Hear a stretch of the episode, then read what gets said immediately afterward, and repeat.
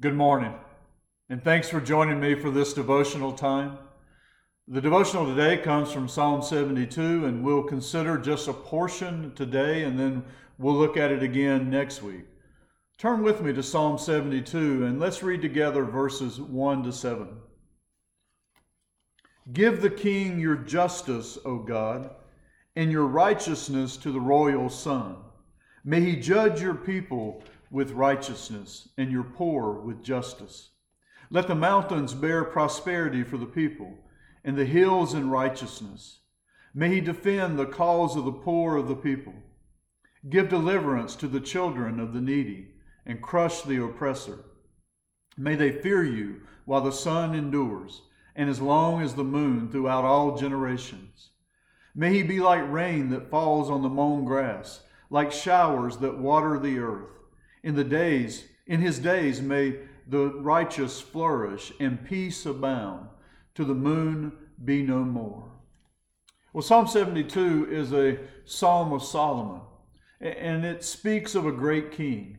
And certainly Solomon was a great king, as was his father David before him. However, Psalm 72 seems to speak more of an ideal king.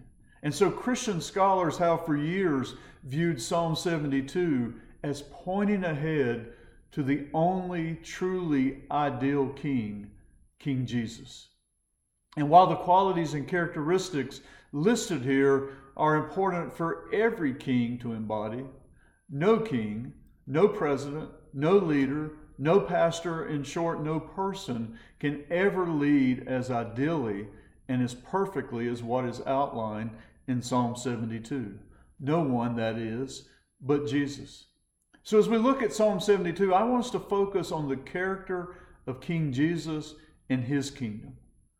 First, Jesus' kingdom is righteous. Verses 1 to 4 reveal this truth, and the word righteousness is used uh, three times in these four verses. Verse 2, for example, speaks of a king who will judge your people with righteousness and your poor with justice.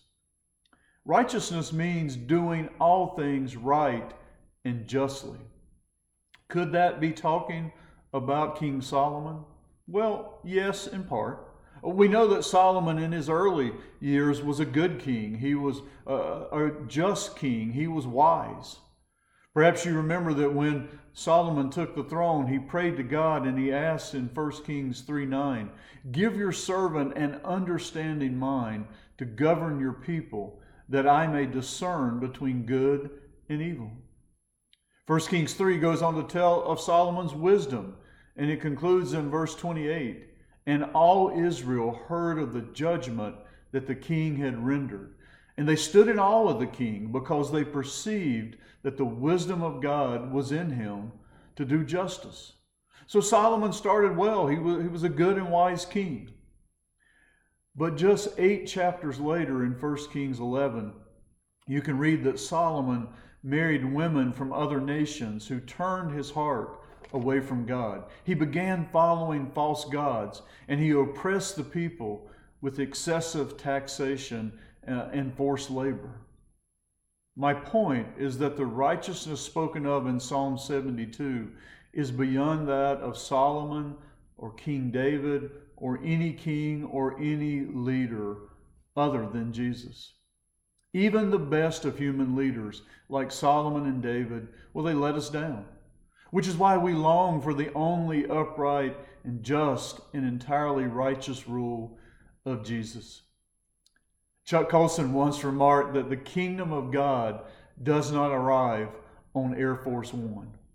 Yes, we have local, state, and national leaders, and we should hold our leaders to high standards. We should be responsible and vote for our leaders and pray for our leaders. But our hope is in the Lord. Psalm 72 continues to point to Jesus in verses 5 to 7 as it speaks of an everlasting kingdom. Verse 5 May they fear you while the sun endures and as long as the moon throughout all generations. No king lives and rules for all generations except Jesus. David ruled in Israel for 40 years, and then Solomon for another 40 years, I mean, that's a good run, but it's still only two generations, not all generations. But Jesus rules even now. By his sovereign power, he controls all that is unfolding on the world stage, and his kingdom will not end. One day he will establish a new heaven and a new earth. Again, you see, our hope is in the Lord, for he is everlasting. Well, next week we'll look at additional characteristics of Christ's kingdom as recorded in Psalm 72. But for now, remember Jesus' kingdom is righteous and it's eternal. Jesus does what is right. His kingdom and his purposes and his plans are everlasting. Therefore, we can trust him. He's worthy of our praise.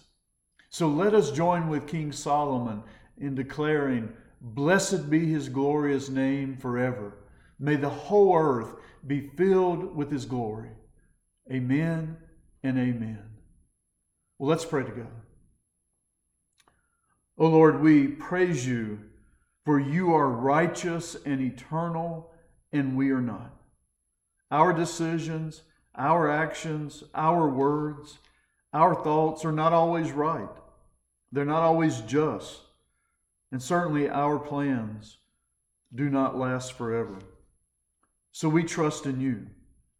We thank you that you raise up local, state, and national leaders, and we pray that you will bless each one and inspire them to lead in accordance with your will. But our trust is in you. We long for your return in your new heaven and new earth. But until then, we trust you and we serve you. Indeed, blessed be your glorious name forever, and may the whole earth be filled with your glory.